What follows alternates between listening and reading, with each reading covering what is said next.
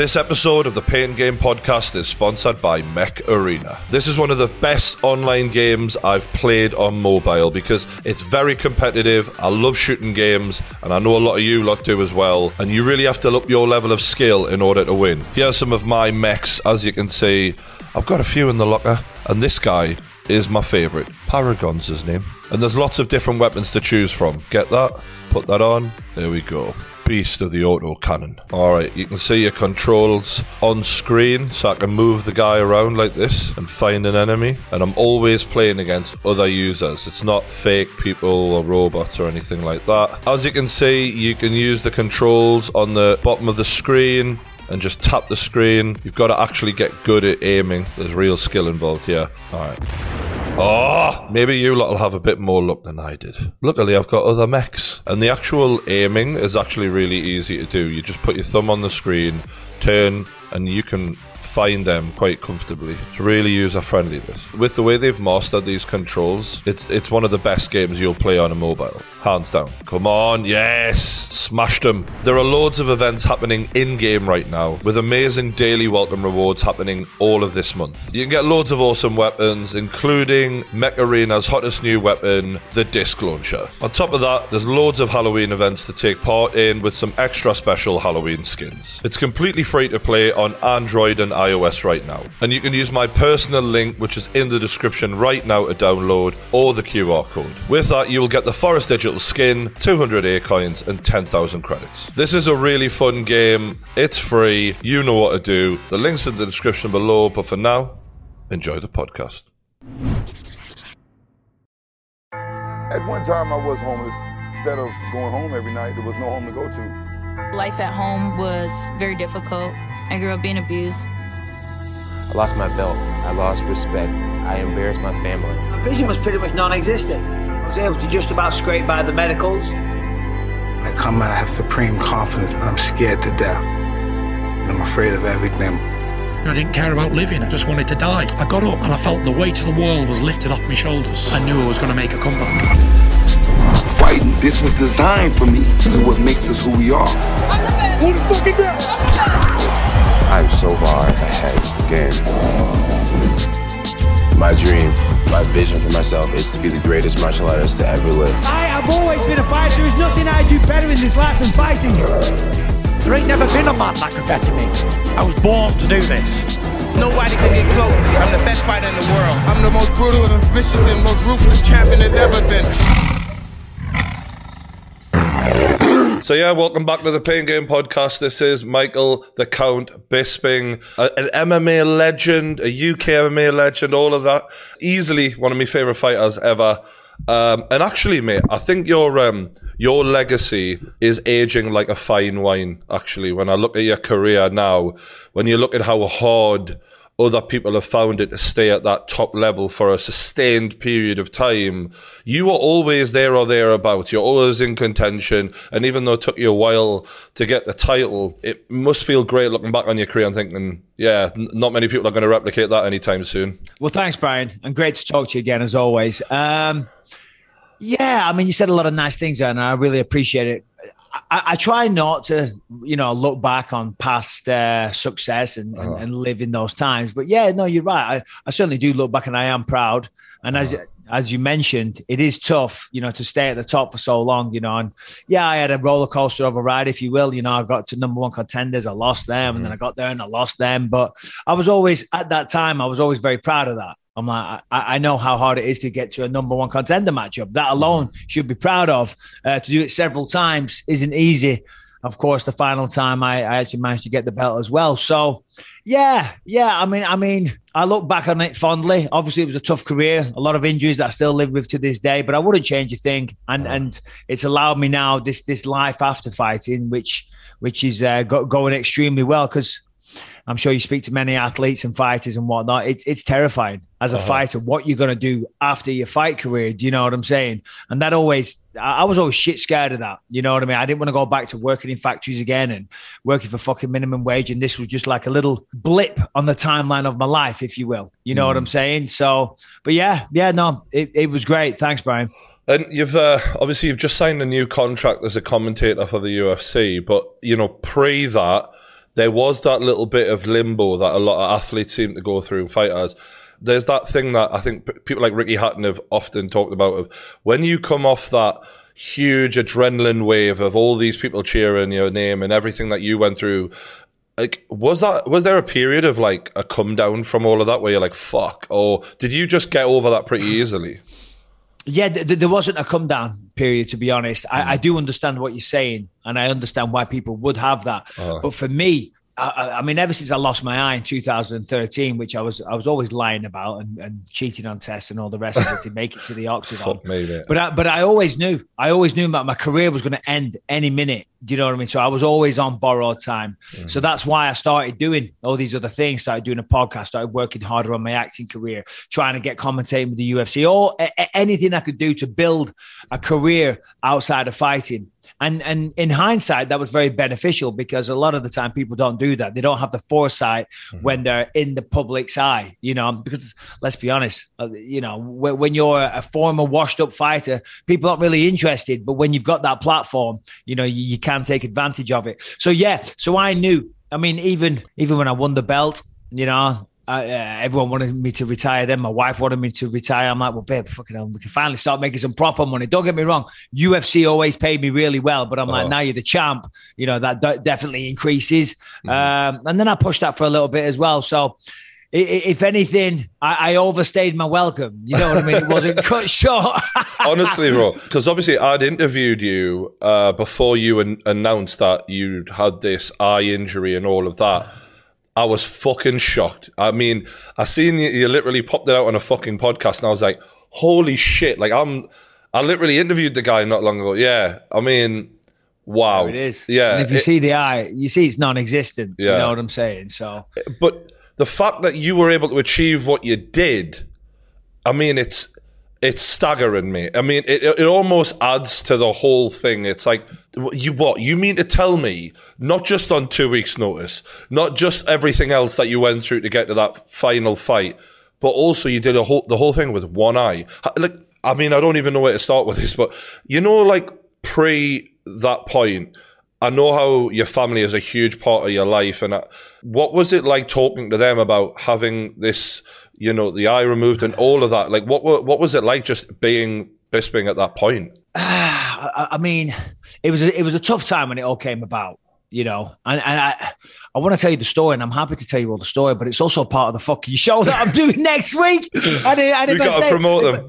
I- If I spill the beans on here, then th- there's, there's no point going Well, to the show. But gi- give us the I'll short you- version. yeah, yeah, I'll give you some bullet points, but it's going to Yeah. be the short version on the show. Otherwise, the whole thing takes fucking hours. um, but yeah, listen, after Vitor Belfort, you know, uh, I started, I got a detached retina and, you know, I had a lot of issues and, and the vision was going, you know, but I was still obsessed with still trying to fight. See, the thing is, I just moved to California and we just Uh-huh. bought this big, stupid house that we didn't need. And I had a nasty, nasty lawsuit going on with my former management. And that was all totally fabricated, utter lies. There was they had not a shred of evidence, but they were good bullshitters, and they produced bunch uh, so many fake documents that they just ma- uh, doctored and manufactured. It was utter nonsense that it lasted so long, and it the, the legal fees were absolutely astronomical. You wouldn't believe. And anyway, that recently just got totally dismissed. They owe a fucking ton of money in legal fees, and they owe me a ton of money as well. So I'm coming for it. Is that the But, Wolf um, Slayer thing, or is this Y- something yeah, else? Yeah, yeah, yeah, Okay. So, so what happened was, you know, at that moment in time, retiring wasn't it, it was it, it, it wasn't an option. Do you know what I mean? And I know it sounds not as romantic as what people like to think when you say you were doing it for the money, but we just moved to California. We just started a new life, just bought a house, and this lawsuit was on every month it was 30, 40 grand to the lawyers just for legal fees all the time. Do you know what I mean? It was fucking insane. And if you don't fight it, then you're fucked. Then you lose. Do you know what I mean? So, so to, to be able to fight that, I had to be fighting in the octagon. So, uh, But yeah, I'm sure into- that because you, you, the missus plays a big role in your life, and she's Yeah. now. She, I mean, she'd be worried about everything like that. Did you have to convince her, or were you just like, "Look, babe, I'm doing it"?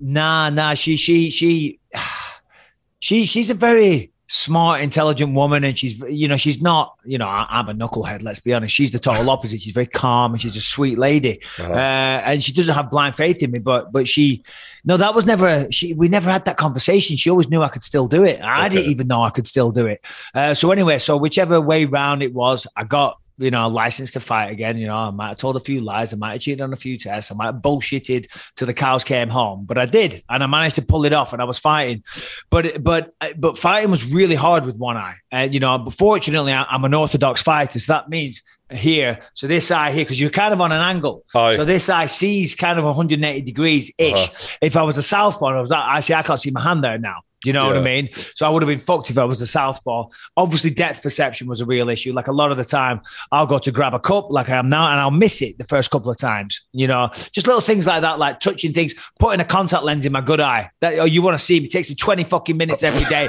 I lose. I am losing my mind. Putting. I'm like for fuck's sake, because the the the the the, uh, the the, the the lenses are every two weeks. I can't get dailies because my prescription's so strong, so I can't have daily ones. So and you only get so many off the doctor for the year. Do you know what I mean? So I'm like, I've got to take my time and I'm trying to uh, fucking unfold them and I throw them away. I'm Fuck shit in the bed every day with my fucking contact lenses. Anyway, I'm going off on a tangent there. It's fucking annoying. Uh, so yeah, there's definitely challenges with having one eye. I walk down the street, I, bu- I bump into lampposts and stuff. I'm a very animated guy. I remember once, and this happens all the time. For example, I was in Times Square and I was standing at a traffic light, and I'm telling a story, and I'm like, do this with my hands, and I hit, I'm oh, and I've cracked this fucking lovely sweet old lady in the face.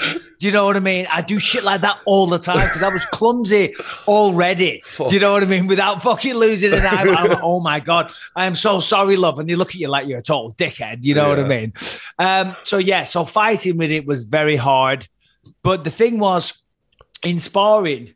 Uh, As I said, I mentioned the depth perception there, right? And and uh, at the start you'd be hitting fresh air, but the brain's a magnificent thing. And then when I'd finally touch my opponent, like if I touch my coffee cup, first couple of times I'll miss it, but then when I catch it, it's like the, the brain remembers. Then, do you know what I mean? And then when I made contact with my sparring partner, then things would get a lot better. Do you know what I mean? So the first like 30, 45 seconds, a minute, whatever, was always a little shaky, whatever. But then once we got into it and started actually exchanging blows, then I kind of warmed up into it. So yeah, yeah, it was it was definitely tough though. commentary wise, you're doing a fucking brilliant job. And I'm not just saying this. I think everyone recognizes that you've really announced yourself as an announcer. Um, you're you're the perfect blend, which is something that I think the UFC have always wanted and been looking for as bit of humor, a bit of experience, great analysis, all of that. And um, I feel like you're number one in the game right now. Actually, I've got to be honest. Um, what- Yeah, I'm, I'm- I mean, you said that to me recently, I think, mm. and I, I truly appreciate that. That's very kind. I would never ever say anything like that. Mm. I, I'm very lucky to be a part of a great team. Mm. The UFC production team really is top notch, and the producers involved, all the information that they give us, you know, th- there's a lot of work goes into it. So that if I'm commentating on a Saturday, all week leading into that is is not all week, but certainly several hours per day is dedicated to studying the fighters. We have fighter meetings where we sit down with them and we talk about their training camp and what's new, etc., etc. anything new in your personal life. So there's a lot of research goes into it. And I'm very lucky to be a part of that team. And yeah, it seems people are enjoying it. I just, uh, well, we've agreed to a four-year contract. I, I haven't actually got the contract yet, but but but so, so I should be around for at least another four years, hopefully.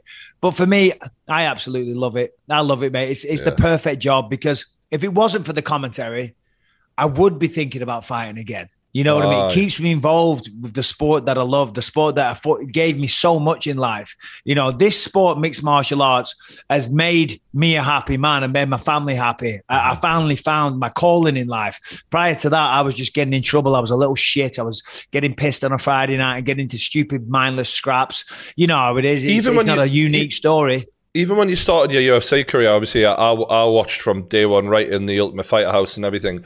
If you'd said then, this guy is going to be like the voice of, of the UFC, you know, just because of what a troublemaker and a playful guy you were, you know, but you've you've calmed down a lot. You've you you sort of you seem like a businessman now. You've got all this stuff going on.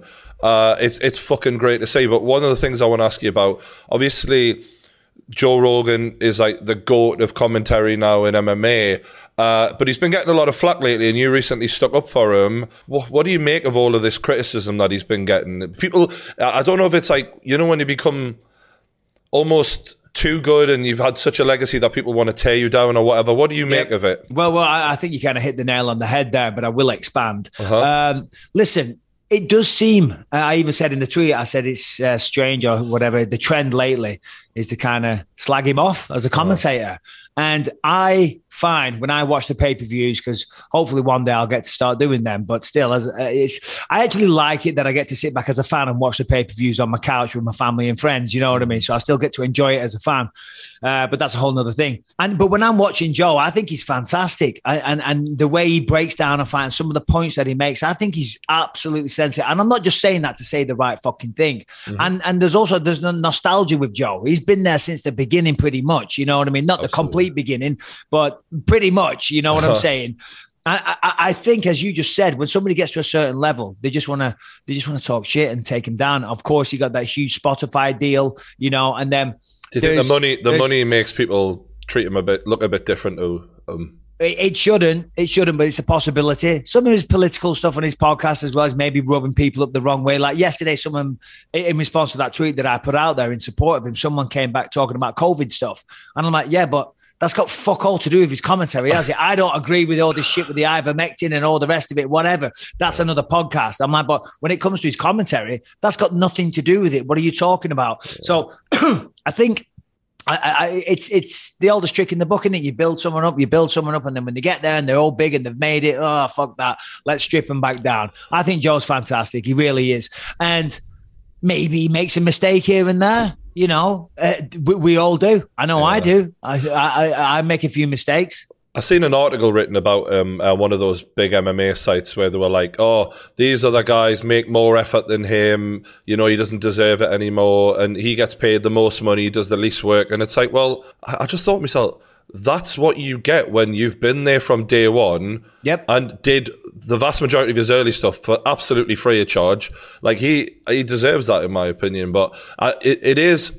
It does seem to coincide with him getting a hundred million quid in the bank. That uh, people seem to. Well, well, don't quote me bit. on this, but I heard from a pretty good source it's a hundred million per year. Yeah, I heard that too. Something like that. Yeah. so, So, anyone that's sick about the hundred million, fucking take that, mate, and put that in your pipe and smoke it. Uh, no, I, I, I think you're right. And as you just said, you know, welcome to the real world. If you get in early and you work your way up and you become one of the most recognizable faces, then yeah, like I'm doing fight nights, you know, and there's a lot of entry level talent on there, and and the research is a little harder yeah. but I enjoy that. But it takes more work, of course. Joe Rogan does the pay per views, and other people do as well, DC and others, and Anik, etc. And, and there's not as much research, research required for those because they're big name stars. You know what I mm. mean? They're pay per view headliners, and, and a lot of the star power is higher. But the, the reality is, you still have to give. I try and give the first fighter on the prelims the same kind of attention as I do as the main event because they, they deserve it. They're, they're still making the same sacrifices. They're putting their health on the line. They're taking chances and they're trying to get their career off to a good start. So, you know, th- that, that can be a little challenging sometimes because you can't find tape, you can't find interviews and all that type of thing, but you've still got to put the work in. Um, our, you know, your countryman Dan Hardy was uh, let go or, or whatever went on there. Um, how did that make you feel with that whole situation went down? Because obviously you and him have got a long, you know, relationship there.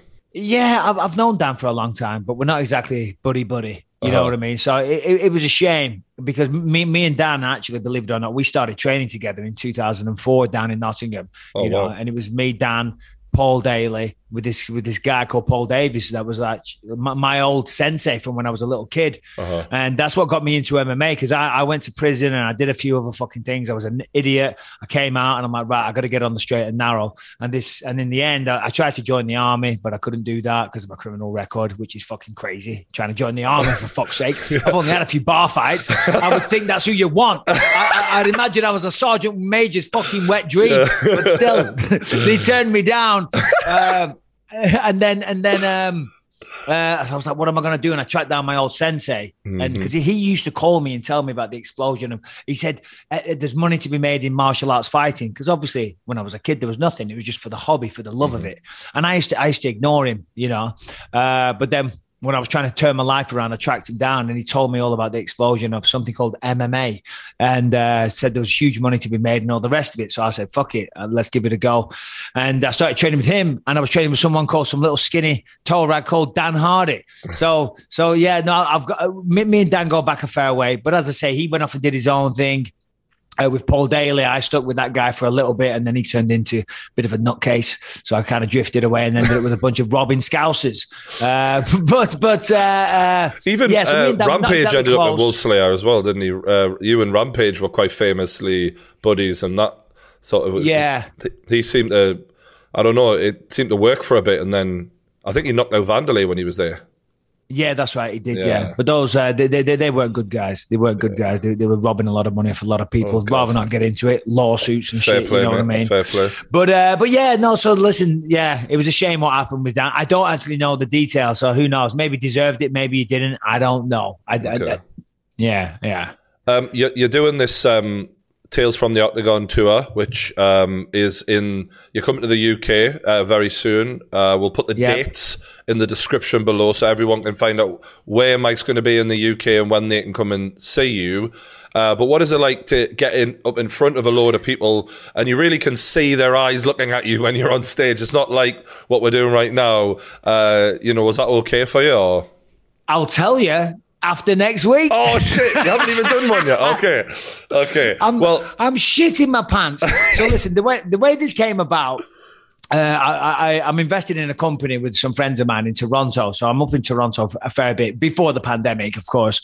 And uh, I got talking to this agent, and he said, You got a big following up here, Mike. You should put on like a, a one man show, an evening with type thing. And I thought, Yeah, sounds like a laugh. Why not? So I got Luis, that numpty that I do a podcast with. He's, and, and listen, even though I want to strangle him on occasion, he's a hilarious co- comedian. He is very, very good at his craft. So, uh, so we did this little show, right? And it was me and him on stage. Just going. To, he, he did a set to warm up, and then it was me and him going through my career. But he'd like handle the media stuff and then chime in on the microphone here and there and talk shit, slag me off, whatever. No one wants to hear someone standing up there and saying how great they are. So it's very self-deprecating.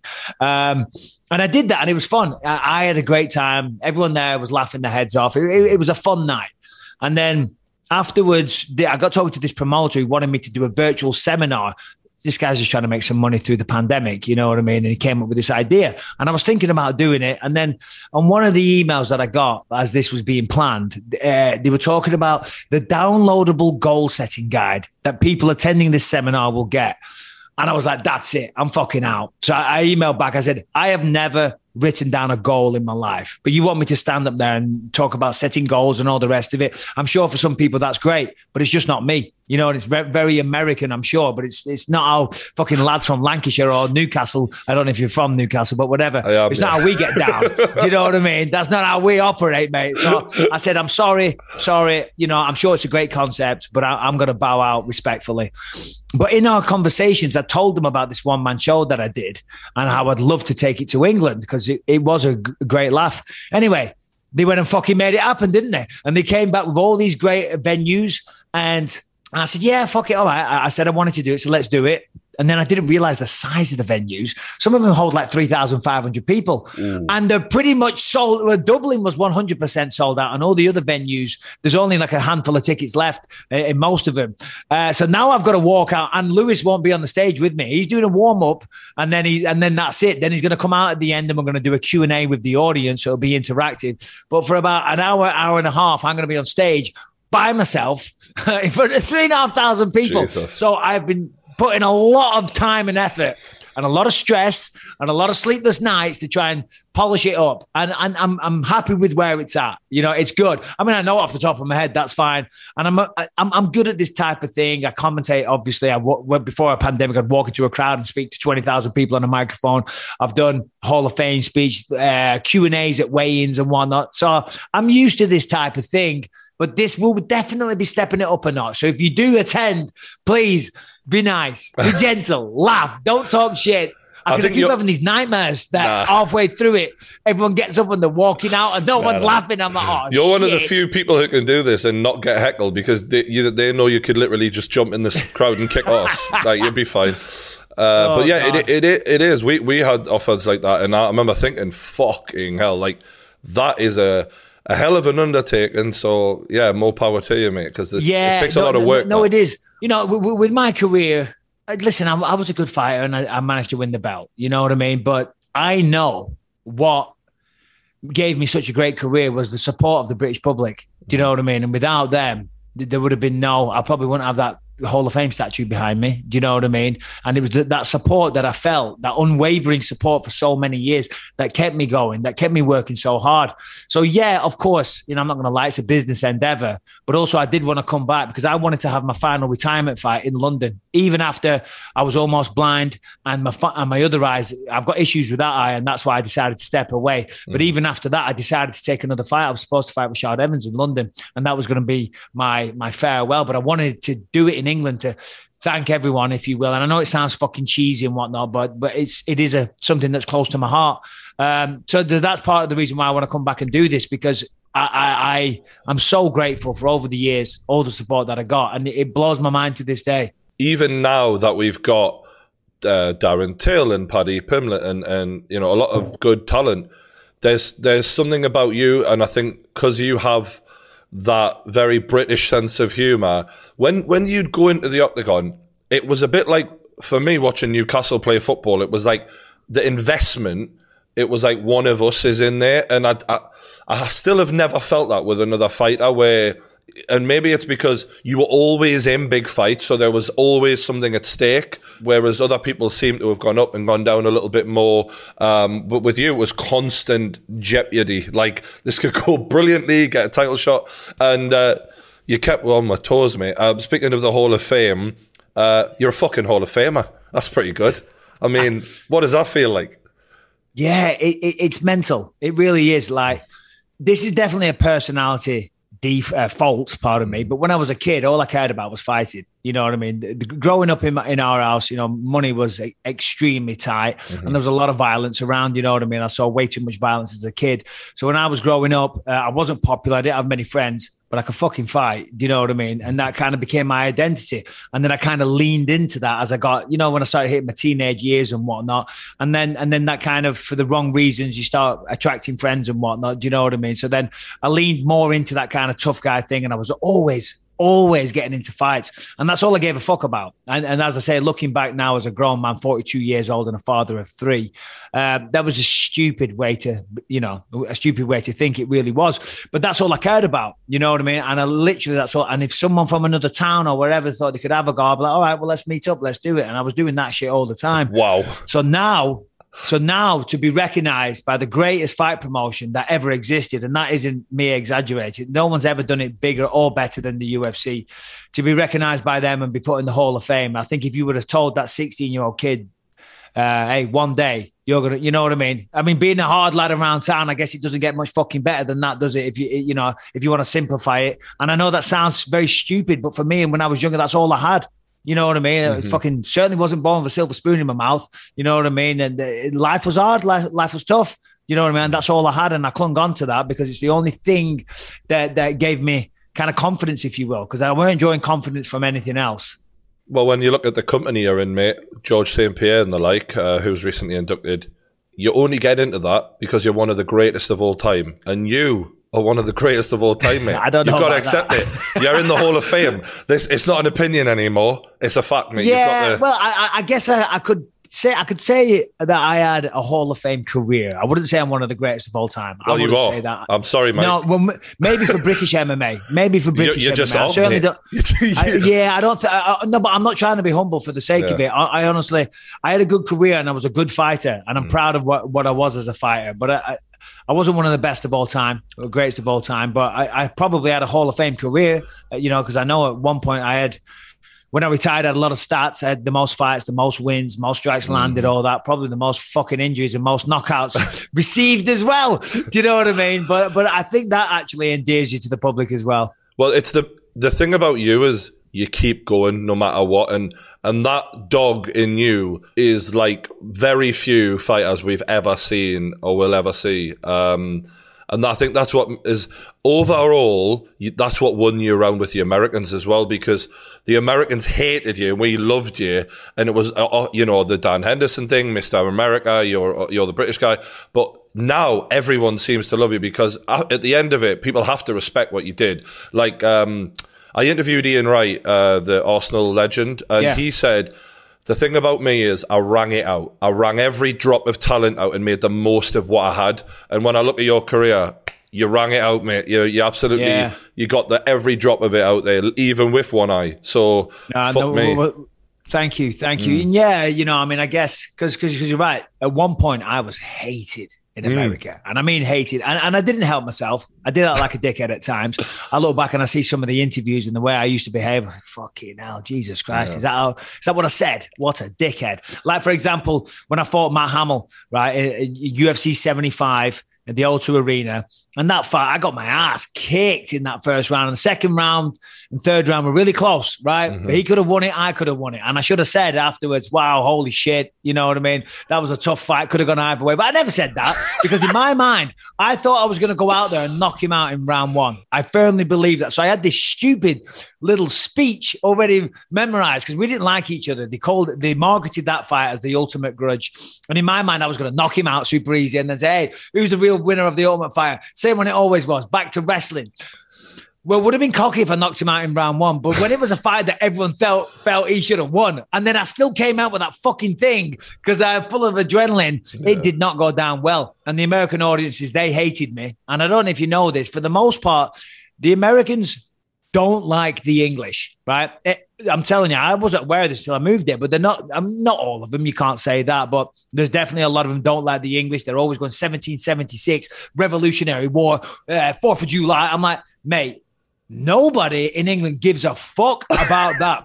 And they really think that it's getting to it. 1776. Yeah. I'm like, wow. Bear in mind- Fuck- Neither you or we were alive then, so Yeah. just get, give it up, pal. Give it up. What are you talking So about, mate? Are you trying? You think that offends me? Jesus Christ! Oh, so no. anyway, so, it's getting to you, Mike. I can see it. It's getting to you. Sean Strickland even said it to me uh, after one of his wins when I was interviewing him. He goes, "Yeah, 1776, Mike." I was like, "All right, moving on, dickhead." Uh, but um, what was it? What was I saying? So yeah, and, and that's why in a lot of American movies, the, the bad guy's always the Englishman. You know what I mean? So I was the perfect uh, fit for that, if you will. But then when I moved out here and I started working on Fox Sports and doing all that type of thing, and then I think they started to realize that I'm just a sarcastic bastard and I'm I'm trying to have a laugh a lot of the Yeah. time. Like I was busting balls and I was talking shit, but I wasn't being mean. I'm just having a laugh, But just some- getting about my day. Sometimes the funniest thing to say is mean, though, isn't it? And like, I think that's why. Uh, it- probably the same with the Simon Cowell effect over there. Like at first he was hated, and then after a while they're like, "Ah, he's not actually a bad guy. He's just that's just his sense of humor." But It's like- it's like- they're, are they it's a like bit slower on the uptake with that sort of. they're not humor. slower on the uptake. There's some very smart people out here, but they're very literal. And I hope Americans don't see this because I'm, I'm very well liked now.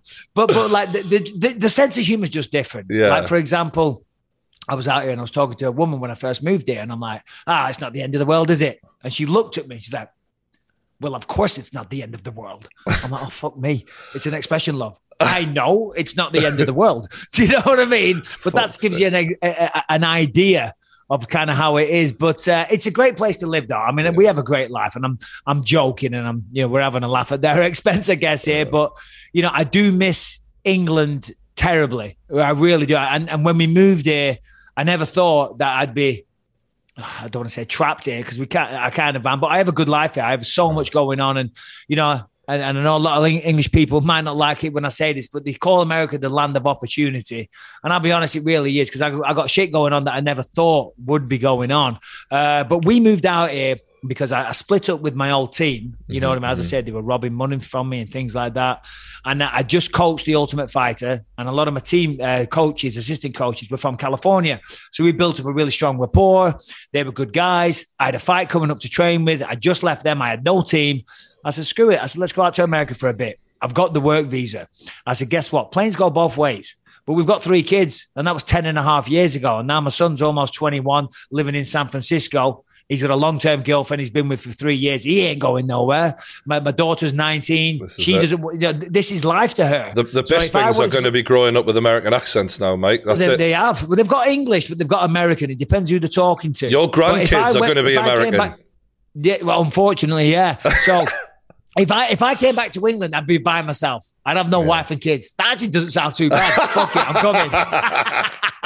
so, so um, go back to the Hall of Fame. Uh, I, I was wondering actually, do you have a, a, a greatest of all time who you class as the ultimate? It- well, I mean, it's the obvious three, isn't it? And you know, who I'm going to say it's Anderson, GSP, or Jon Jones. I, I, I, th- I think those three, you know, are, are debatable. I don't know who you put as one. If it wasn't for Jon Jones's picograms and all the rest of it, I think, I think he would be there. But the fact that he did test positive is a black mark. And Yeah. same with Anderson. Anderson was incredible. He was the man. And to see what he's still doing now in the boxing world, all right, fair enough. It was Tito Ortiz and Chavez Jr., so it's not exactly fucking Canelo, but still, but still at his age, He and the way good. his UFC run ended, to be doing that, it's unbelievable. But there's a few asterisks next to him as well. So Yeah. I guess, I guess, I mean, you could say Georges St. Pierre. I don't know. I don't know if it would be, but he's he, he's definitely up there. And of course, if I'm going to get beat off someone, if someone's going to take my belt, it might as well be the greatest, Greatest of all, time, time. eh? I like the logic. Uh, I know a lot of people felt like Khabib was on the trajectory to get there with how Oh, dominant. Shit, I But- forgot about him. But I feel like three title defenses and then bouncing in your prime. I, I don't get it personally. I feel like you know we would you know move up to 170. There's you know there's so many opportunities that you could have he could have really nailed in order to leave no doubt if that's what he wanted to do. So I feel like he himself took himself out of that conversation mm. because when everyone else has got you beating title defenses by treble the amount, it's hard to make that case Yeah. in my opinion. No, no, you're absolutely right because Khabib, Habib, should I say? Sorry. would be, but yeah, no, Yeah. fucking the commentary team, the Yeah. producers are always in my ear. Michael, it's pronounced this because I'm always getting the names Oh, wrong. yeah. So talk shit about me, not Joe Rogan. Uh, but um, um, he, uh, uh, yeah, he took himself out of it, and if you look, yeah, he didn't fight the best until the end of his career. When you compare that with GSP or Jones or Anderson, they Yeah. their run against world class competition was far longer. But for Khabib, I know it was because of his father passing away, and he made a promise to his mother. So it's different circumstances.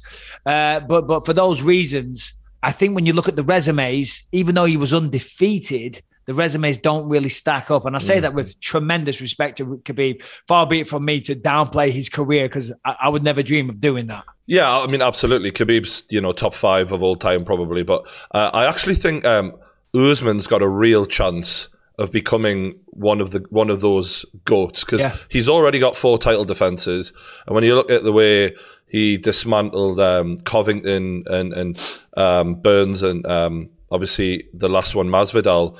I mean, he's he's got more title defenses than Khabib, and, and he's shown such variation in his game. Um, he doesn't. He looks like he's not going to slow down either. I, I think he's going to overtake a lot of them potentially. I I totally agree because the thing is the scary thing if you're in the welterweight division is that Usman's just getting better. He's Uh-huh. getting better and better every fight. He's improving. Mm-hmm. We know when he came in, he was a very heavy wrestling approach. He was a great athlete. He was very strong. He had dominant wrestling, but the hands weren't really too well, uh, too good. But they're getting better and better. Now he's training with Trevor Wittman, who's one of Mm-hmm. the best striking coaches in the game. And yeah, I mean, look look at his last performance against Masvidal. You know, bingoed him out cold. Mm. Yeah. Before that, uh, Covington, Gilbert Burns, and he's going through people, making it look relatively easy. Yeah, he's he's doing things that, although GSP obviously was dominant and he'd get on top of people and he'd make their life miserable. Usman, I feel like he can do it all. You know, he can he can wrestle, fuck you, and then he can he can smash the hell out of you if he wants on the feet as well. So it's exciting. Um, on the you mentioned Jon Jones. Obviously, he's in the news right now. Uh, unfortunately, again for not fighting, but for other things. Uh, have you met Jon, and, and what was it like when you met him? Yeah, no, no, no. I, I've met Jon many times. Mm. Obviously, he came to the UFC. I think it was UFC 100 or just before that. So yeah, just before. yeah, I, I I've had a lot of run-ins with Jon. You know, like I saw him not too long ago. I was in Las Vegas, and because I do a podcast, and you know, if someone needs kicking in, if you will, if someone, you know, if there's someone that, that deserves a little bit of shit talk, I'll go there and I'll say it and say I mm-hmm. disapprove and whatnot. And I saw Jon, and I thought, oh fuck, here we go. He's he's gonna have, a, he's gonna give me an earful here. but no, he came over and he was awesome. He was great. I've always had really pleasant interactions with Jon. I've always found him to be a good person. I haven't seen that side of Jon Jones. Right. You know what I mean? Obviously, in the octagon, he's been like that. If anything, uh, the thing that used to annoy me about Jon was he was overdoing the good guy approach. You know, the preaching about the God and all the rest. It's like shut the fuck up, stop being Yeah. such a good at goody good, goody two shoes because we all know below, beneath the surface you're not that guy. But as I say, my interactions were always very positive. However, we do know that there is another side, of course, because he's been just plagued by trouble with whether it's uh, the athletic commissions, the police, and so on and so forth. And this reason, latest one really is. I I mean, listen, I, I have a very firm stance. Obviously, like everyone, like any other normal person does about a man hitting a woman. We don't know the details, but apparently she was covered in blood and all the rest of it. Uh, The- so one of the worst so- details for those who haven't heard the report is that it was the child who said to the hotel staff, "Can you phone the police?" And when your own child is ringing the police on you, basically, I mean, that's fuck me. That's the worst it can get, really, isn't it? Yeah, no, no, no, E- e- exactly, and it's disgusting. It is, Mm. and he, I, I would only assume because the the uh, from what I read, his wife went off to bed and he went off to a strip club with some mates, right? And if we know Jon Jones, right, f- from what the media tells us, you know, he likes a lot of booze and he likes a bit of Charlie. Do you know what I mean? So I'm assuming he came back. I don't know. Allegedly, I'm assuming he no, came back. He for. out I mean, his- let's be honest. He's admitted it well, multiple honest. times. He's out of his. Yeah. He's headbutting fucking police cars. Yeah. Do you know what I mean? Yeah. Right. I'm not proud of it, but I've fucking been there. Do you know Right. what I mean? You don't know what you're doing, right? You lost. I'm talking about when I was a kid. You know, Right. you you you you're blacked out. You don't know Yeah. what the fuck is going on. By the way, I am not making excuses for him. What I'm saying is the guy. And he even came out and said it. You know, he has substance abuse issues. He's got to fucking take care of that because number one, he- he's got a wife and a family. To, well, I don't, she- not his wife, but still, he's got a partner and he's got kids to take fucking care of. And Uh-huh. But at that age, at that age, though, you know, yeah, you're right. Uh, he's th- am he's not in doing his that. I was doing that when I was 18. Yeah, I'm you were talking about when you were a kid. The, the guy's a grown ass man, big time, and uh, and to me.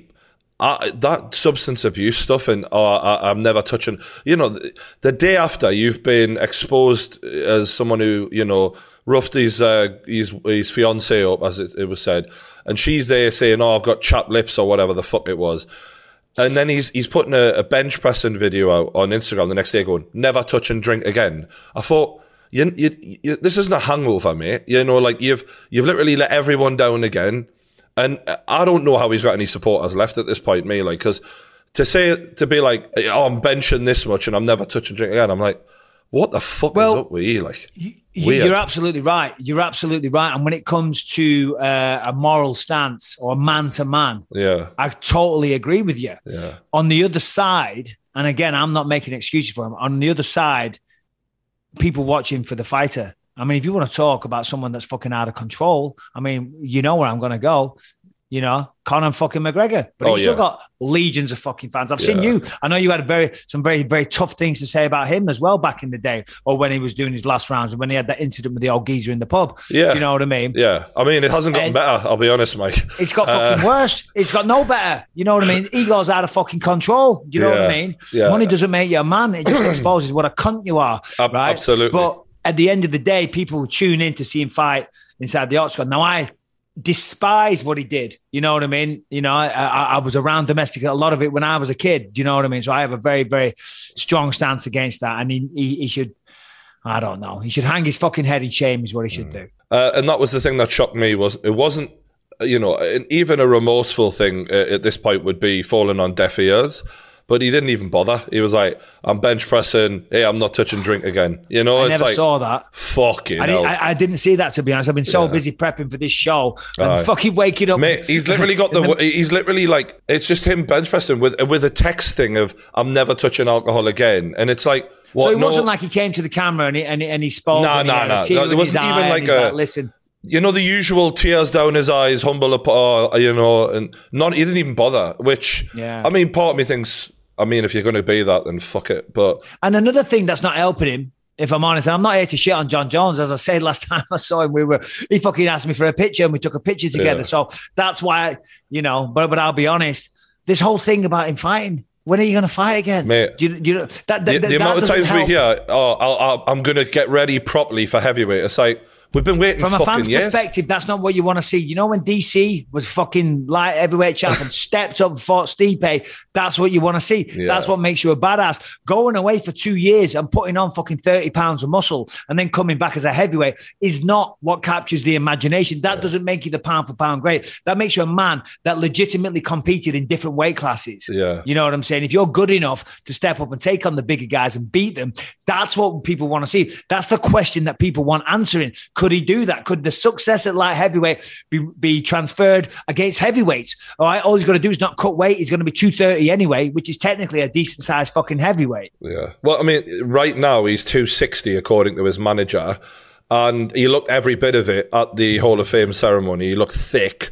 Um, and he's saying, oh no, I've got to get up to 275 apparently or something. It's like, let's be real here. The one one of the main things for me, aside from the picogram situation and the hiding under the ring and all of the other stories, he basically, outside of Gustafsson, had every opponent beat in size. So much. I mean, Machida was a fucking middleweight. You know, so he has a huge size and reach and, and height advantage over all of them. Really, he's got the frame of a heavyweight. Heavyweight is probably where he should have always been in terms of. So that is partly what I want answered in regards to is he one of the greatest of all timers? Heavyweight is people his own reach, his own size, where he can't just control them. And if you look at his last few fights at light heavyweight, he looks like he's slowing down. The party might have been ca- catching up with him. And I think Francis Ngannou's got some fucking vengeance for uh, some of these women he's affected. You know what I mean? Well, From- well, well, you're probably right. Yeah. Uh, and I do agree with you about Francis Ngannou there, by the Yeah. way. But also, also, whilst we're, we're, we're, we are, we're having a go at him and, and we're saying things that need to be said, to be quite frank. And Oh, even yeah. if you saw this, I'd stand by my fucking words 100%. But you can't take away from what he did do at light heavyweight because you're Yeah. right. Towards the end, those last three, I think it was Reyes. I think uh, Reyes won the decision, although No, me, me too. When I watched, I thought Reyes won. I was shocked. And then who Yeah. was the other one? Uh, b- b- b- Thiago Santos. I think Yeah. there was another one as well. They, they, they were questionable, but he did take out generations of fighters. You know Mm. what I mean? And constantly defending the belt so many times. So, you know, whilst it's easy to look at it all with a dim view and be pessimistic because of his current actions, uh, you know, you, you, you can't completely write off what he did. But I'm, still, I'm certainly not. Yeah, I, I if hear. you're going to go up to heavyweight, fucking do it. If you're Yeah. not, don't. He's Whatever. been, he's been talking about it for far too long, and I think the one thing that fans get sick of with fighters, you know, and it, now with social media, it's such a different world to when um, earlier in your career, like you didn't do fucking. Oh, I'm going to do this. You just fought people, and that's what we want. You know what I mean? And McGregor, you mentioned him earlier. Uh, uh, uh, he talks so much shit. Like the amount of crap he talks about. I'm going to do this. I'm going to do that. His last tweet about going to welterweight. I'm like, mate, you've just been decked well and truly back to back of Dustin Poirier. I wouldn't even think about welterweight. You know what I mean? Like, Imagine what Kamaru Usman would do to him. And I, I'm not saying that as a McGregor hater, and I'm not a fucking hater. I, was, I, I, I, respect the body of work that he's done, just not the antics and, and the last few performances. Yeah. But him against Usman, Jesus Christ, come on, let's let's let's him against Masvidal, even. Do you know what I mean? Look what yeah. Masvidal did to Diaz, and I know MMA math doesn't stack up, but come on. But I, it, yeah, um, you had a little bit of a back and forth with Conor, which simmered down, and I'm not trying to, you know, put Yeah. you in a position, but it's it, it's strange because there's always been a, a, an atmosphere there between you two for years. What what was it like when he just emotionally when he just comes after you purely because you said you shouldn't be talking about DC like that because DC's you know fucking heavyweight Yeah. for Christ's sake. DC will fucking flatline you. Simple Yeah. as that. DC, DC's the real fucking deal. Yeah, Hmm. I know Jon Jones beat him twice, and we were talking about Jon. DC's not a man to be trifled with. It's simple as that. I'll tell you. I work with a guy, he's strong as fuck, and he's he's, he's the real fucking deal.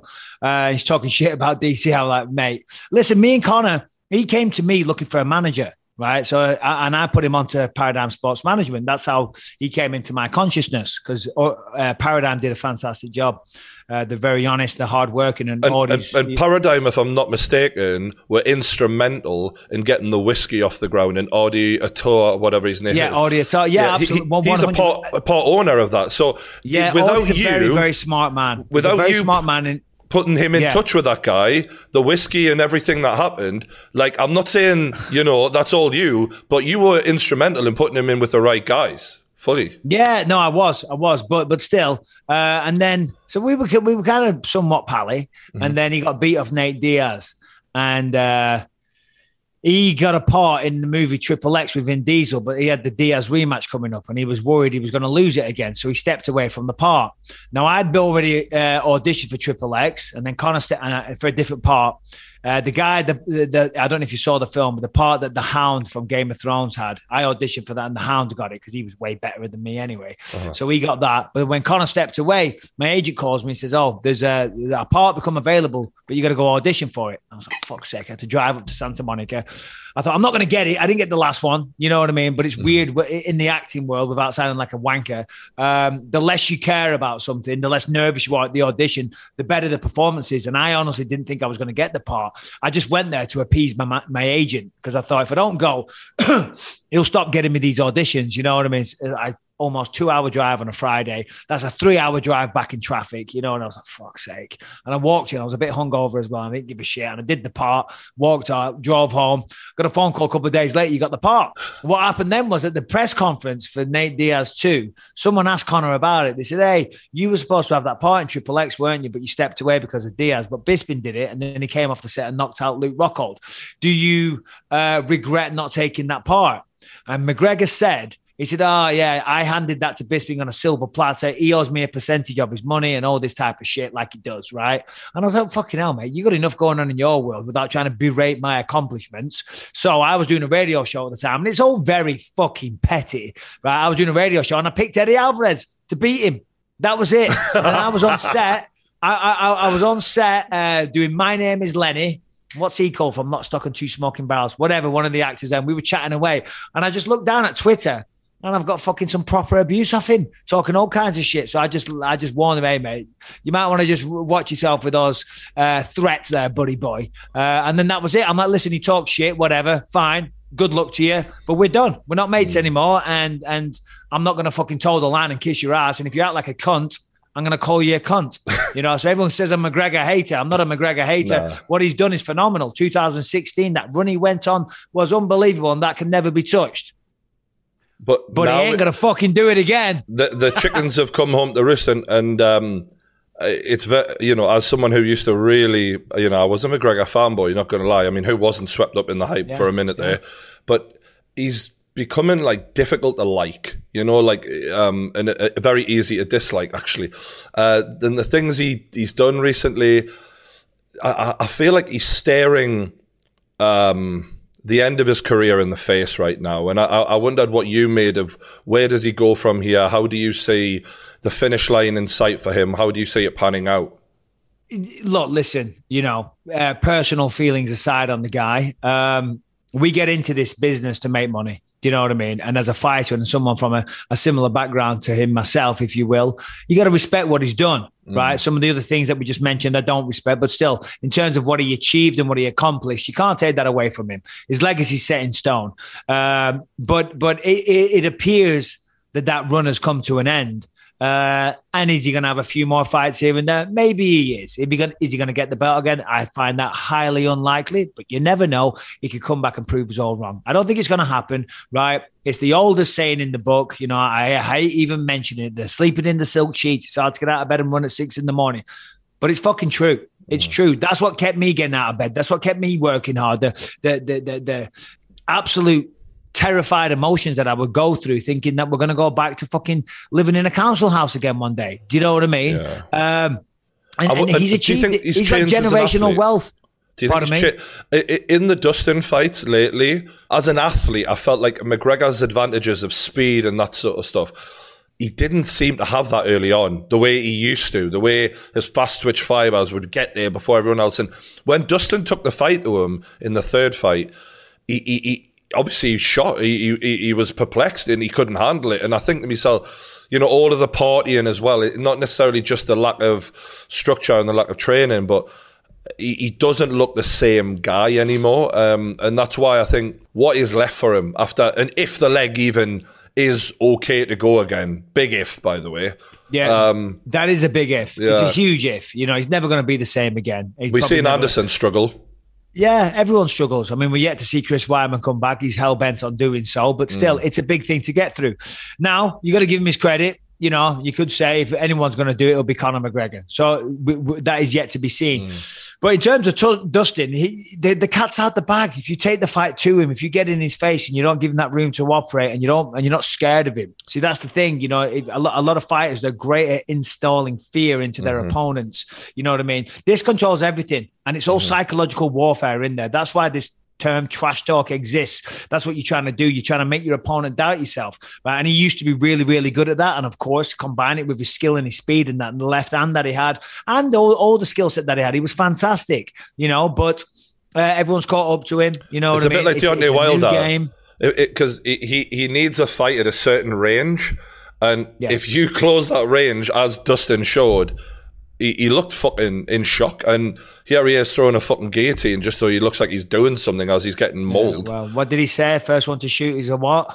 yeah, dusty bitch or something like that. Yeah, Dusty bitch. Yeah. Exactly. Exactly. Um, but that's it. You know, all that stuff with the DMs and his wife afterwards and everything. I didn't like all that. And I'm sorry. I'm sorry. I, I'm not talking shit. And if he's watching this right now, you know what I mean? He's bringing the wives and stuff into it. Come on, man. Come on. Let it Yeah, go. there's a line. But still, There's a line. Um, uh, there's a guy who um, who basically got all of his fame off Conor McGregor, Dillon Danis, and he uh, he called Dildo you out. Danis. He, he called you out, I think, um, and he, he was trying to act like, oh, I've got um, money to box you or whatever the fuck was going on. And it's strange because this guy's always sort of chirping, but we, we've only ever seen him in a, in a cage once against a guy who actually gave him some trouble before he submitted him. And uh, he likes to talk, but he's getting choked out by a security guard or something the next time we see him. And I actually think that this is like so fitting because he's almost seemed to love the fact that he can talk all this shit, but doesn't get in the cage, so therefore he can keep talking. And then the fight ends up finding him on a street. And I can't think of anything worse for a so-called like, you know, tough guy, an MMA fighter. Uh, Getting chinned is bad, but at least when you're in the cage against a fucking another fighter, there's some respect in that. When some random security guard is choking you out, I can't think of anything more humiliating for the guy. Yeah, well, I'm going to add on to that humiliation. The guy isn't even a full time uh, uh, security man. He's not a full time bouncer. He's actually a chocolatier. That's what he does for a living. The guy's a fucking chocolatier. He's a master of chocolates. That's what he does. And he was a bit short on cash, so he's doing a few hours as a doorman. He's never done jujitsu. He's done a little bit of Krav Maga. Because uh, Raging Al Iaquinta, who's fucking awesome, by the way, he does a podcast called Call Me Al. No and um, and and and uh, for my YouTube page, which look it up, Michael Bisping. Uh, for my YouTube page, I, I wanted to do a little video about it because Dildo Danis is a fucking dickhead, right? And I'm like, I'm not the type of guy to kick a man when he's down. I wouldn't, you know, when people get arrested and all this stuff, I'm not going to kick a man while he's down, but he deserves it because he's a little fucking stain, right? And, and I thought, right, I'm going to have a go at this guy, but I wanted to get some more facts. So I, uh, I called Al up and he gave me the whole lowdown. And he'd been to a wedding uh, and you know got got plastered. He'd had a few beers, and then they go to this pub, and they're going in, and the doorman says, "Yeah, because in America you can't get in anywhere without ID. It's fucking annoying because I forget it all the time. England's not like that unless it's whatever." Anyway, but I'm, I, I, I'll never have mine on me. It's a fucking pain in the ass. But he didn't have his ID. So the guy goes, yeah, sorry, you can't come in. He says, don't you know who I am? And the Oh. guy's like, you know, you know the classic line, you never say that. But the guy's like, no, I don't. So he started getting really worked up that he didn't know who he was. He said, I'm Dillon Danis, Bellator, blah, blah. And the guy goes, well, that's really cool, but I don't know. I can't let you in without ID. So then he Googles himself and he's showing him on the phone, look, this Oh, is me. And the guy says, well, that's really cool. That's really cool. No. But the law says if you don't have an ID, I cannot let you in. Okay, what part of that aren't you understanding? And then another doorman came over and he started, Dillon started arguing with that doorman. And then he got heated and Dillon punched him in the face. Right. So when it all kicked off, the other doorman, that was the chocolatier, just fucking grabbed him from behind and started choking him out. And that was that, choked him unconscious. And the police showed up and took him off. And I'm like, mate, perfect. This is, and oh, and by the way, the other day on Instagram, Dillon Danis puts up on his story, tags me in it. When I see at Mike Bisping, I'm going to punch him on sight. I'm going to knock him out. I was like, I didn't even respond because Oh, that's just what he wants. Mate. He's just trying to create Have you- have you drama seen- and tension. He put some footage out when the whole um, Jake Paul versus Dillon Danis thing uh, was supposedly, you know, going to happen, and he put footage out of him hitting the bag, sparring. He looked fucking terrible, mate. Like genuinely, Oh, I've been training boxing about what a year, maybe a little longer. I thought you look fucking terrible, mate. You look like he'd, he'd been training two months, and he, he DM'd me saying, "Can I come on your podcast?" I, I genuinely thought, "What the fuck we're going to talk about, mate? You've had no Yeah. career at this point. You're you're a day one." uh, you've had two fights for Bellator, have you? And you've done a bit of jujitsu. You know, so, so right, you got choked out by the security guard. What you know? Where? What? What? It's just it's it. Mate, peop- mate, we should we, we should message him. You message him back, say yeah, and then I'll be on as the co-host, and we'll just So fucking funny. rip him. and the fact that, and the funniest bit was, is when Jake Paul recently put out that video dissing Tommy when he was like, you know, Yeah. don't be Dillon Danis. He literally used Dillon Danis as a case study of what an absolute like fuck up is. And he's like. I offered him a million pound and now I'm never going to speak about him ever again. It was like, Yeah. Wow, like what yeah, have you no, no, become? he, he missed the trick there. I don't know why he's got such an inflated opinion of himself. Well, the, the fact is, I mean, I guess he was carrying an injury, but also he, he clearly didn't want to be the guy who lost to Jake Paul, but now he's the guy who lost to the security guard. oh So, yeah, exactly, It's like, exactly. you could have had a million pound, pal. You've just got done a twist free of fate for a chocolatier. Perfect. You know, a, a chocolatier's just done you A up like a fucking kid. chocolatier. You couldn't write it, could you? All right. Well, listen, Brian, I'll have to wrap this one up, my friend. Uh, well, I can give you uh, another five minutes. I've got a call shortly. Bloody- right. the, the, the PR schedule for this tour has been pretty relentless, to be fair. But, No, uh, no I problem. You, you've always you do a lot of great work, mate. So I wanted to speak to you, and uh, I'm a big fan of the show, by the way. So. No, I absolutely appreciate it, mate. I think the last thing I want to talk about is uh, is Darren Till. Obviously, a lot Yes. of people compare him to you because he was seen as kind of the second coming of you. You know, like he, just as you were finishing, he was he was coming into the scene. And I, as a fan of him, I've met him uh, once before. Seems like a lovely guy. I am concerned at the stage he's at. I think he's at a real turning point in his career. And I, I went and looked through his record. I seen obviously he's been stopped uh, three times recently. Once T Wood, once by Masvidal, and then Derek Brunson. He had a, a very close decision against Wonder Boy, which a lot of people thought he lost, and he got a decision against Gastelum. And the last time he definitively won a fight was Donald Cerrone. Now, for me, um, I mean, he definitively won the other fights, but there were close decisions. And now he's shown these struggles on the ground and uh, he hasn't stopped anyone since Cerrone. What do you think he needs to do to make the most out of his potential? Because clearly the potential's there. But when you talk about being a top level fighter, Donald Cerrone is the last guy you stop when you're now a middleweight, and Donald Cerrone can't even stand up at lightweight. It things something needs to change, and uh, I guess in the UK, I don't know what the level is of training, but what do you think he needs to do? Well, just on that last point, I don't think anybody needs needs to leave the UK to Mm-hmm. uh, to go on and become championship material. As I mentioned, I touched on it briefly. It's a long story, but that's not why I left. You Mm. know, I left because you know I had, I had shady management. They were stealing all my money and and whatever. And I, I had to I had to find a team. And at that point, there wasn't on the ground anyone skills, else. though, a lot of people thought those ground skills against Brunson. Yeah, but, but well, they were the to ground skills. Weren't, the, the ground skills weren't decent, and I've said that, and he definitely looked like he had some holes there. Hmm. What, what I'll say about Darren, you, you hit the nail on the head. He has got tremendous potential. He's really good on the feet. A very good friend of mine is Daz Morris, and he was my Muay Thai coach for a bit, and he was always so high on, on Darren Till and how good he is and the uh, potential that he has. But he, number one, he needs to round out the skill sets. Of course, he does. But when you look at my career as well, you know what I mean, and, and you, you know all right, I never lost as many as what Darren has, but he, he, he does show flashes of brilliance in them. If, if he's got the mindset and the, the determination, and he's very lucky that he's got time on his side. Time is a valuable commodity. Took me to when I was almost 38 years old to win the belt. He's only 28. Yeah. You know what I mean? And he's at a high level and maybe got pushed on a little bit too soon, too quickly. Um, but he should The, step the Whittaker away. fight, the Whittaker fight was where I think we really seen the level he's on. Obviously, Whittaker's top three. That's a see that that's a great example because Yeah. the Whittaker fight. I mean, Whittaker is so good. See him against Gastelum that Exactly. fight, and I, I really feel the Whittaker and Adesanya fight is going to be a lot different. I'm not saying Whittaker beats him, but I think it's going to be a dog fight. I really Yep. do.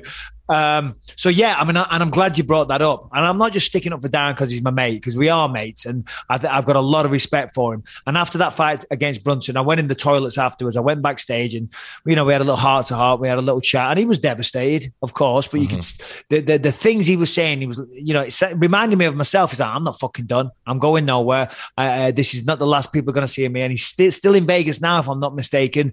He's uh, working on getting his knee rehabbed. He's working mm. on his wrestling and his jiu-jitsu. And you know, I, I do believe the best is yet to come, but it's going to be hard to stay that course because after a fight, it's all well and good in the locker room saying that, right? When you're still full of that fight and the adrenaline in you. It's when you go away, and trust me, the depression does set in. The depression mm. sets in, the demons take over, and then negative influences around you, and you start going out, and you start partying, and all the rest of it. It's hard to stay the course and live the life of a professional athlete, not, not only an athlete, a professional fighter, you know, and do everything that you need to say, I am I am going to be the champion. I am going to keep working. I am going to make the sacrifices. I am going to have to go join another team if that's what it takes. I'm not saying abandon Colin Heron because that's his brother and, and he's been there for him throughout thick and thin, you know, but bring on other people, bring on other coaches, assistant coaches, etc. Make sacrifices. Go up to American Kickboxing Academy with Daniel Cormier for a few months. Go out yeah. to Thailand. Do whatever the fuck it is. You've got to get out of your comfort zone and can't stay in Liverpool at the same gym. You've got to fucking acquire Absolutely. different knowledge. Yeah, because as much as I know there's loyalty in fighting, and I know a lot of fighters now, and and it's difficult because you don't want to be TJ Dillashaw, but also it's a selfish sport, and uh, you, at the end of the day, you've only got you in that cage, and uh, I, I, really hope he finds those people that he needs because he has got the massive potential. But when I look at when I spoke to you earlier on, I said you rang it out, you maximise your potential. He hasn't quite figured out that formula yet, for sure. Uh, I don't want to take up any more of your time. No, mate. no, no, no, no, no, You're good. I just wanted to say a touch on something you said there, and, yeah. and, and by the way. I could do this all day, mate. It's it's lovely to speak to someone that knows the sport like you do. You know, yeah. you're clearly very knowledgeable on it, so it's great. Oh. When I do my podcast, I want to fucking kill myself. But it's nice to talk to someone that knows what they're talking about. But anyway, I'm kidding, Lewis. But uh, um, um, it's only because I got to run and do something else shortly. No but problem. As mate. you said, it is a selfish sport. Mm. You know what I mean? And loyalty is important. It is, but but you got to be loyal to yourself first. Mm. And some, and I'm not saying to leave Colin Heron. I'm talking uh, uh, in broad terms for all fighters. But, but when you look at the Anthony, specific. the Anthony Joshua fallout, the, there's been huge things where yep. people are going, heads need to roll now because he's yep. bringing in I've all the money it. and he was in that ring and didn't have the skills he needed to win that fight. Ultimately, didn't have the strategy either. Exactly. And when Derek Brunson plan. is schooling you on the floor and you know, we watched years of of, of you um, knowing how to get back to your feet, knowing how to defend submissions. You weren't a wrestler, but you learned all the skills you needed to get the fight where you. Were. I used to, to, start every training session when I started getting taken down and stuff. I used to start every sparring session on my back, uh-huh. and I had to get back to my feet before I could even start doing any proper work. Exactly. And there is very set, simple ways to get back to your feet. I know about five or six different ways that are fucking foolproof. Yeah. You get back to your feet every time, nice and easy, but they're they're kind of easy in principle, but but you just got to drill it and you got to drill and you got to drill and you and to where it becomes second fucking nature. Uh-huh. You know what I mean? You got to put that hard work in, but you have got to be selfish in this sport because as you just said there with Anthony Joshua, Darren mm. Till's another one. I was one. You got to do what's right for you because at the end of the day, you're the one stepping in there. You're taking the damage. You're the one doing the hard work. You're the one fucking getting out of bed and killing yourself, driving yourself into an early grave, destroying your knees. You know, destroying your eyes and your neck and all kinds of shit. Do you know mm-hmm. what I mean? Mm-hmm. We're the ones that are going to be sitting here like I am now in my 40s when my body's fucked. Do you know what I mean? So, so fuck everybody else. Exactly. You got to do what's right for yourself. Of course, you've got to be respectful and you've got to be considerate and appreciative to people that help you along the way. But the individual, the fighter, they're the one stepping in the cage. So you got to do what's right for you. And on that note, on me getting on my soapbox there, I'm going to bail. I'm going to have to run. Anyone, if wants a ticket, myticket.co.uk fucking get yourself yeah. there. Brian, let's do this again sometime, mate, because I really enjoy myself. Man, thanks very much. I'll put the link for the tickets in the description below now, and all of the dates will be in the description below, so anyone can find out anything they need to know. And don't forget, Michael Bisping has a YouTube channel. He has a podcast. Those links will also be there. Mike, you know, I think you're a fucking legend. You're a hero. Appreciate you, mate. And I'll see you soon. Keep up the good work, mate. Can't nice wait one. to do it again. Take Thanks care. a lot.